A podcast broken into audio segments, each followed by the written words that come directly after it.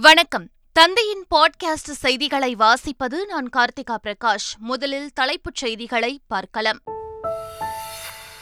நாடு முழுவதும் விநாயகர் சதுர்த்தி கொண்டாட்டம் கோலாகலம். கோவில்களில் பொதுமக்கள் சிறப்பு வழிபாடு. சென்னையில் நான்காயிரம் இடங்களில் விநாயகர் சிலை வைக்க அனுமதி. பாதுகாப்புக்காக பத்தாயிரம் போலீசார் குவிப்பு. நாடாளுமன்றத்தின் சிறப்பு கூட்டத்தொடர் இன்று தொடங்குகிறது. புயலை கிளப்ப எதிர்க்கட்சிகள் திட்டம். காவிரி மேலாண்மை வாரியத்தின் அவசர கூட்டம் இன்று நடக்கிறது. தமிழகத்திற்கு தண்ணீர் திறக்க ஆணையம் உத்தரவிடுமா என எதிர்பார்ப்பு. புதிய கல்விக் கொள்கை என்ற பெயரில் கல்வியை சிதைக்கும் பணியில் மத்திய அரசு ஈடுபட்டுள்ளது. சிலிண்டர் விலை குறைப்பும் கண் துடைப்பே. வேலூரில் நடைபெற்ற திமுக முப்பெரும் விழாவில் முதலமைச்சர் மு க ஸ்டாலின் குற்றச்சாட்டு. திருப்பதி ஏழுமலையான் கோவில் பிரம்மோற்சவம் இன்று தொடக்கம். ஏழுமலையானை தரிசனம் செய்ய லட்சக்கணக்கானோர் குவிந்ததால் விழாக்கோலம் பூண்டது திருமலை. எட்டாவது முறையாக ஆசிய கோப்பையை கைப்பற்றியது இந்தியா. இறுதிப் போட்டியில் இலங்கையை வீழ்த்தி அபாரம். செங்கல்பட்டு காஞ்சிபுரம் விழுப்புரம் உள்ளிட்ட பதினைந்து மாவட்டங்களில் கனமழைக்கு வாய்ப்பு. சென்னையில் இடியுடன் கூடிய லேசான மழை பெய்யக்கூடும் என வானிலை ஆய்வு மையம் தகவல். இனி விரிவான செய்திகள். நாடு முழுவதும் விநாயகர் சதுர்த்தி விழா கோலாகலமாக கொண்டாடப்பட்டு வருகிறது. பிள்ளையார்பட்டி திருச்சி உச்சி பிள்ளையார் உள்ளிட்ட பிரசித்தி பெற்ற விநாயகர் கோவில்களில் சிறப்பு வழிபாடு நடைபெற்ற நிலையில் அதில் ஆயிரக்கணக்கானோர் பங்கேற்று பிரார்த்தனையில் ஈடுபட்டனர். அது மட்டுமில்லாமல் வீடுகளிலும் விநாயகர் சிலைகளை வைத்து பொதுமக்கள் வழிபாடு நடத்தினர். சென்னை தாம்பரம் மற்றும் ஆவடி காவல் எல்லையில் நான்காயிரம் விநாயகர் சிலைகளை வைக்க போலீசார் அனுமதித்துள்ளனர். விநாயகர் சதுர்த்தியின் போது எந்தவிதமான அசம்பாவிதங்களும் நடைபெறாமல் தடுக்கும் வகையில் சென்னை காவல் ஆணையரகத்துக்கு உட்பட்ட இடங்களில் பத்தாயிரம் போலீசாரும் தாம்பரம் மற்றும் ஆவடி ஆகிய காவல் ஆணையரகத்துக்கு உட்பட்ட இடங்களில் பத்தாயிரம் போலீசாரும் பாதுகாப்பு பணியில் ஈடுபட்டுள்ளனர். இன்று முதல் இருபத்தி இரண்டாம் தேதி வரை ஐந்து நாட்கள் நாடாளுமன்ற சிறப்பு கூட்டத்தொடர் நடைபெறவுள்ளது. சிறப்பு கூட்டத்தொடரின் முதல் நாள் நாடாளுமன்றத்தின் பழைய கட்டிடத்திலும் மற்ற நான்கு நாள் கூட்டங்கள் புதிய கட்டிடத்திலும் நடைபெறவுள்ளன. சிறப்பு கூட்டத்தொடரை முன்னிட்டு டெல்லியில் அனைத்துக் கட்சி கூட்டம் நடைபெற்றது. இதில் கூட்டத்தொடரை சுமூகமாக நடத்துவது தொடர்பாக அனைத்துக் கட்சிகளின் ஒத்துழைப்பை மத்திய அரசு கேட்டதாக தெரிகிறது. காவிரி மேலாண்மை அவசர கூட்டம் இன்று டெல்லியில் நடைபெறுகிறது. தமிழக அரசின் அவசர மனு வரும் இருபத்தொன்றாம் தேதி உச்சநீதிமன்றத்தில் விசாரணைக்கு வருகிறது. அதற்கு முன்னதாக காவிரி மேலாண்மை ஆணையத்தின் வாயிலாகவே நீர் பங்கீட்டு விவகாரத்தை தீர்த்துக் கொள்ள கர்நாடக அரசு திட்டமிட்டுள்ளதாக கூறப்படுகிறது. இதையடுத்து மத்திய அமைச்சர் கஜேந்திர சிங்கின் உத்தரவின்படி காவிரி மேலாண்மை ஆணையத்தின் அவசர கூட்டம் இன்று நடைபெறவுள்ளது. தமிழ்நாட்டிற்கு சேர வேண்டிய காவிரி நீரை உடனடியாக விடுவிக்க உத்தரவிட வலியுறுத்தி தமிழக எம்பிக்கள் அமைச்சர் துரைமுருகன் தலைமையில் இன்று மத்திய நீர்வளத்துறை அமைச்சரை சந்திக்க உள்ளனர். அப்போது தமிழ்நாட்டிற்கு தேவையான காவிரி நீரை வழங்க கர்நாடக அரசுக்கு காவிரி நீர் மேலாண்மை ஆணையம் உத்தரவிட வேண்டும் எனவும் அதற்கு தேவையான அறிவுரைகளை மத்திய அரசு வழங்க வேண்டும் எனவும் கோரி மனு அளிக்க உள்ளனர். திமுகவின் வளர்ச்சிக்கு தொண்டர்கள்தான் காரணம் என முதலமைச்சர் மு க ஸ்டாலின் தெரிவித்துள்ளார். வேலூர் பள்ளிகொண்டா அடுத்த கந்தநேரியில் திமுகவின் பவள விழா மற்றும் முப்பெரும் விழா நடைபெற்றது. இதில் முதலமைச்சர் ஸ்டாலின் அமைச்சர்கள் உள்ளிட்ட பலர் கலந்து கொண்டனர். அப்போது நிகழ்ச்சியில் பேசிய முதலமைச்சர் ஸ்டாலின் எழுபத்து ஐந்து ஆண்டு காலம் திமுக நிலைத்திருப்பது சாதாரண விஷயமல்ல என்றும் திமுக வளர்ச்சிக்கு தொண்டர்கள்தான் காரணம் என்றும் கூறினார். கட்சியை கட்டி ஆள்பவர்கள் தொண்டர்கள்தான் என கூறிய அவர் நான் உங்களில் ஒருவன் என்றும் உங்களால் உருவாக்கப்பட்டவன் என்றும் தெரிவித்தார். மத்திய அரசு கொடுத்த வாக்குறுதிகளை நிறைவேற்றவில்லை என்றும் மக்களை திசை திருப்பவே பல்வேறு பிரச்சினைகளை பாஜக கிளப்பி வருவதாகவும் கூறினர். ஒரு அரசியல் இயக்கம் எழுபத்தி ஐந்து ஆண்டு காலம் நின்று நிலைத்திருப்பது என்பது சாதாரணமானதல்ல.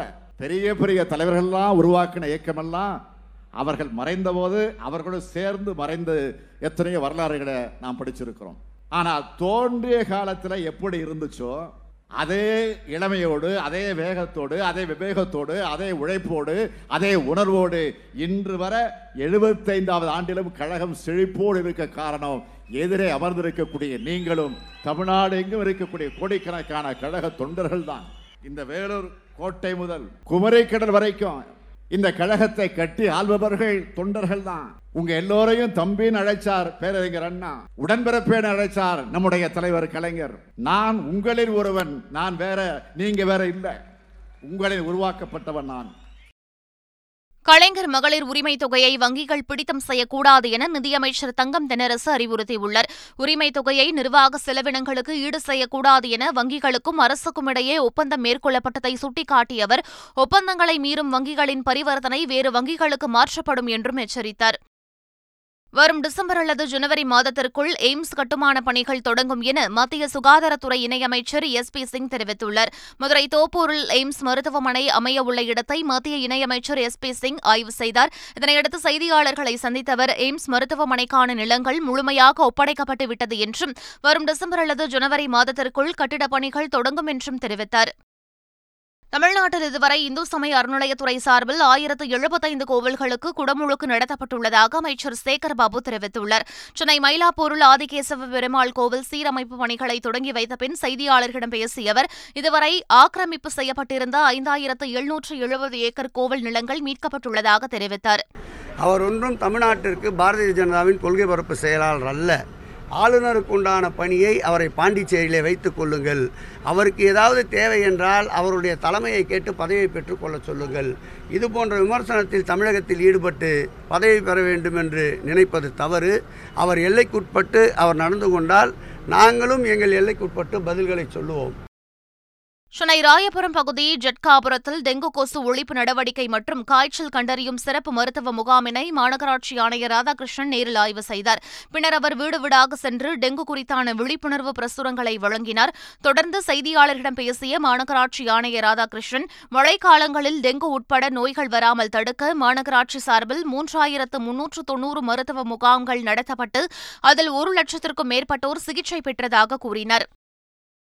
விஜயலட்சுமியிடம் தான் இரண்டாயிரத்து பத்தாம் ஆண்டிற்கு பிறகு பேசியது கிடையாது என்று நாம் தமிழர் கட்சியின் ஒருங்கிணைப்பாளர் சீமான் தெரிவித்துள்ளார். சென்னையில் செய்தியாளர்களை சந்தித்தவர் காவல்துறையினர் தனக்கு ஆதரவாக செயல்படவில்லை என்று தெரிவித்தார். நான் பேச கிடையாது. நான் பேசி ஒரு ரெண்டாயிரத்தி பத்துக்கு பிறகு பேசினது கிடையாது. இப்போ பதிமூணு ஆண்டுகள் ஆயிருக்குமே ஆயிடுச்சுல சும்மா சொல்லிட்டு போகிறது தான் அப்படி சொல்கிறது தான் பேசுனா இப்போ எல்லா இதையும் பதிவு பண்ணி பதிவு பண்ணி போடுறாங்கல்ல தம்பி. அதை நான் பேசுனதை ஒரு தடவை போட சொல்லுங்களேன். அவங்களுக்கு அடிச்சு சொல்லுங்கள் அவர் பேசியிருந்தாருன்னு என்ன பேசுனாரு போடுங்க.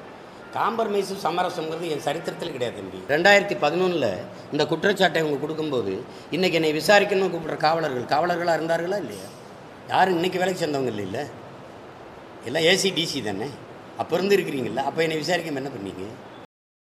விழுப்புரம் மாவட்டம் மரக்காணத்தில் இரவு முழுவதும் பெய்த கனமழையின் காரணமாக உப்பளங்களில் உள்ள பாத்திகளில் மழைநீர் சூழ்ந்துள்ளது. மேலும் உப்பளத்தில் தண்ணீர் இறைக்க பயன்படுத்தப்படும் டீசல் என்ஜின்களும் நீரில் மூழ்கியுள்ளன. இதனால் உப்பு உற்பத்தி ஒரு மாதம் வரை தள்ளி போகலாம் என உப்பு உற்பத்தியாளர்கள் கவலை தெரிவித்துள்ளனர்.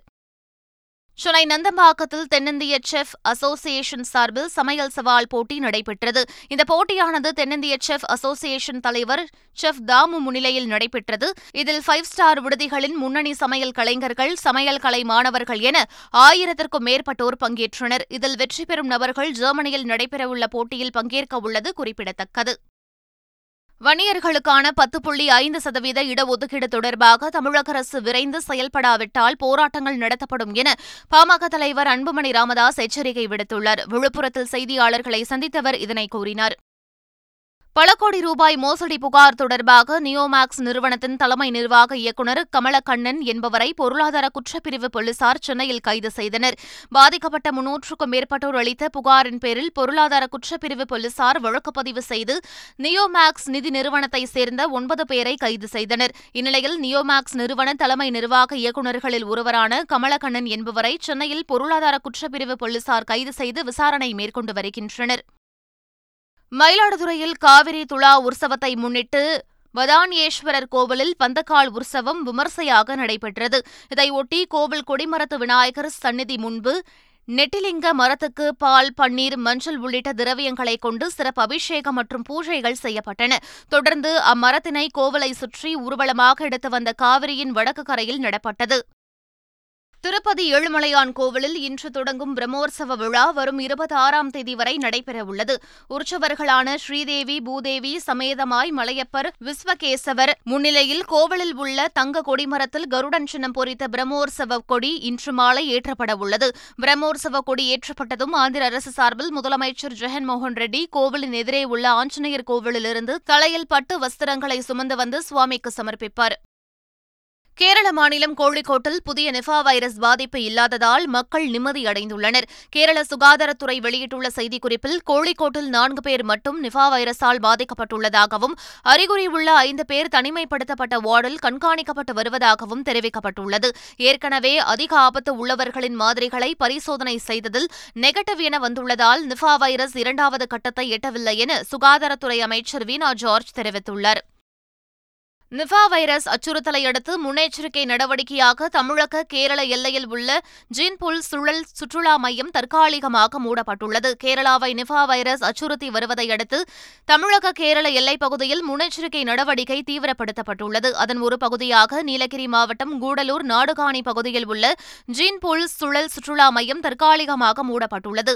ஜீன்புல் சுழல் சுற்றுலா மையத்திற்கு கேரள சுற்றுலா பயணிகள் அதிகளவில் வருவார்கள் என்பது குறிப்பிடத்தக்கது. இந்திய சர்வதேச மாநாடு மற்றும் கண்காட்சி மையத்தின் முதல் கட்டடத்தை பிரதமர் நரேந்திர மோடி நாட்டுக்கு அர்ப்பணித்தார். யசோ பூமி என பெயரிடப்பட்டுள்ள இந்த மையம் ஐந்தாயிரத்து நானூறு கோடி ரூபாய் மதிப்பீட்டில் பிரம்மாண்டமாக அமைக்கப்பட்டுள்ளது. இந்நிலையில் மேளதாளங்கள் முழங்க வந்த பிரதமர் நரேந்திர மோடி யசோ பூமி மையத்தின் முதல் கட்டடத்தை திறந்து வைத்தார். கைவினை கலைஞர்களுக்கு நிதி உதவி வழங்கும் பி எம் விஸ்வகர்மா திட்டத்தை பிரதமர் நரேந்திர மோடி தொடங்கி வைத்தார். இந்த திட்டத்தின் மூலம் கைவினை கலைஞர்களுக்கு பதினைந்தாயிரம் ரூபாய் ஊக்கத்தொகை ஐந்து சதவீத சலுகை வட்டி விகிதத்தில் இரண்டு லட்சம் ரூபாய் வரையிலான கடன் என பல்வேறு பலன்கள் வழங்கப்பட உள்ளன. டிஜிட்டல் பரிவர்த்தனை ஊக்குவிப்பு மற்றும் சந்தைப்படுத்துதலுக்கான உதவிகளும் வழங்கப்பட உள்ளன.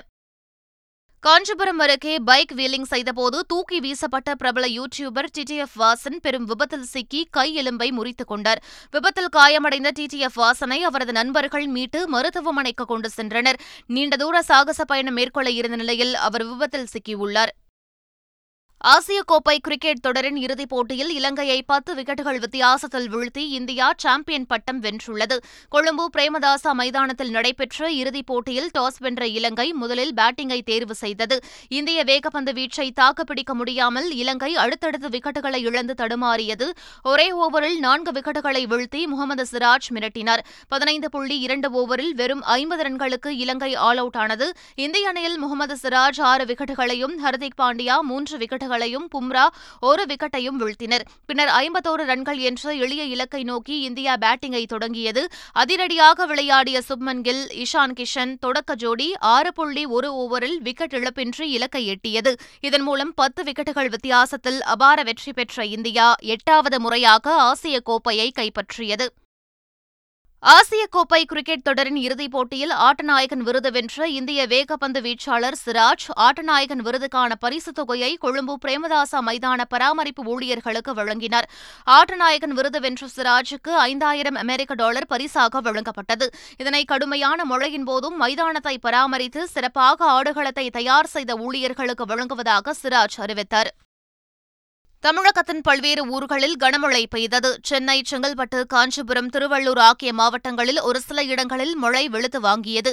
முட்டுக்காடு காணத்தூர் ரெட்டிக்குப்பம் கோவளம் கிளம்பாக்கம் நாவலூர் மாம்பாக்கம் உள்ளிட்ட பகுதிகளில் மழை கொட்டி தீர்த்ததால் சாலைகளில் மழைநீர் பெருக்கெடுத்து ஓடியது. அதேபோல் கடலூர் மாவட்டம் நெய்வேலி மற்றும் சுற்றுவட்டார பகுதிகளில் கனமழை பெய்தது. மதுராந்தகம் மேல்மருவத்தூர் அச்சிரப்பாக்கம் சித்தாமூர் செய்யூர் போன்ற பகுதிகளில் இடி மின்னலுடன் கனமழை பெய்தது. இதனால் சில பகுதிகளில் மின்சாரம் துண்டிக்கப்பட்டதால் பொதுமக்கள் அவதியுற்றனர். தமிழ்நாடு புதுச்சேரி மற்றும் காரைக்கால் பகுதிகளில் ஒரு சில இடங்களில் இடி மின்னலுடன் கூடிய லேசானது முதல் மிதமான மழை பெய்யக்கூடும் என சென்னை வானிலை ஆய்வு மையம் அறிவித்துள்ளது. செங்கல்பட்டு காஞ்சிபுரம் ராணிப்பேட்டை விழுப்புரம் மற்றும் டெல்டா மாவட்டங்களில் கனமழை பெய்ய வாய்ப்புள்ளதாக தெரிவிக்கப்பட்டுள்ளது. சென்னை மற்றும் புறநகர் பகுதிகளில் மிதமான மழை பெய்யும் என்றும் வானிலை ஆய்வு மையம் தெரிவித்துள்ளது. வட தமிழக கடலோரம் இலங்கை கடலோரம் தென்மேற்கு தென்கிழக்கு மத்திய தெற்கு மத்திய கிழக்கு வங்கக்கடல் கர்நாடக கடலோரத்தில் சூறாவளி காற்று வீசக்கூடும் என்பதால் மீனவர்கள் மேற்குறிப்பிட்ட பகுதிகளுக்கு செல்ல வேண்டாம் என அறிவுறுத்தப்பட்டுள்ளனர். மீண்டும் தலைப்புச் செய்திகள். நாடு முழுவதும் விநாயகர் சதுர்த்தி கொண்டாட்டம் கோலாகலம். கோவில்களில் பொதுமக்கள் சிறப்பு வழிபாடு. சென்னையில் நான்காயிரம் இடங்களில் விநாயகர் சிலை வைக்க அனுமதி. பாதுகாப்புக்காக பத்தாயிரம் போலீசார் குவிப்பு. நாடாளுமன்றத்தின் சிறப்பு கூட்டத்தொடர் இன்று தொடங்குகிறது. புயலை கிளப்ப எதிர்க்கட்சிகள் திட்டம். காவிரி மேலாண்மை வாரியத்தின் அவசர கூட்டம் இன்று நடக்கிறது. தமிழகத்திற்கு தண்ணீர் திறக்க ஆணையம் உத்தரவிடுமா என எதிர்பார்ப்பு. புதிய கல்விக் கொள்கை என்ற பெயரில் கல்வியை சிதைக்கும் பணியில் மத்திய அரசு ஈடுபட்டுள்ளது. சிலிண்டர் விலை குறைப்பும் கண் துடைப்பே. வேலூரில் நடைபெற்ற திமுக முப்பெரும் விழாவில் முதலமைச்சர் மு க ஸ்டாலின் குற்றச்சாட்டு. திருப்பதி ஏழுமலையான் கோவில் பிரம்மோற்சவம் இன்று தொடக்கம். ஏழுமலையானை தரிசனம் செய்ய லட்சக்கணக்கானோர் குவிந்ததால் விழாக்கோலம் பூண்டது திருமலை. எட்டாவது முறையாக ஆசிய கோப்பையை கைப்பற்றியது இந்தியா. இறுதிப் போட்டியில் இலங்கையை வீழ்த்தி அபாரம். செங்கல்பட்டு காஞ்சிபுரம் விழுப்புரம் உள்ளிட்ட பதினைந்து மாவட்டங்களில் கனமழைக்கு வாய்ப்பு. சென்னையில் இடியுடன் கூடிய லேசான மழை பெய்யக்கூடும் என வானிலை ஆய்வு மையம் தகவல். இத்துடன் பாட்காஸ்ட் செய்திகள் நிறைவு பெறுகின்றன. வணக்கம்.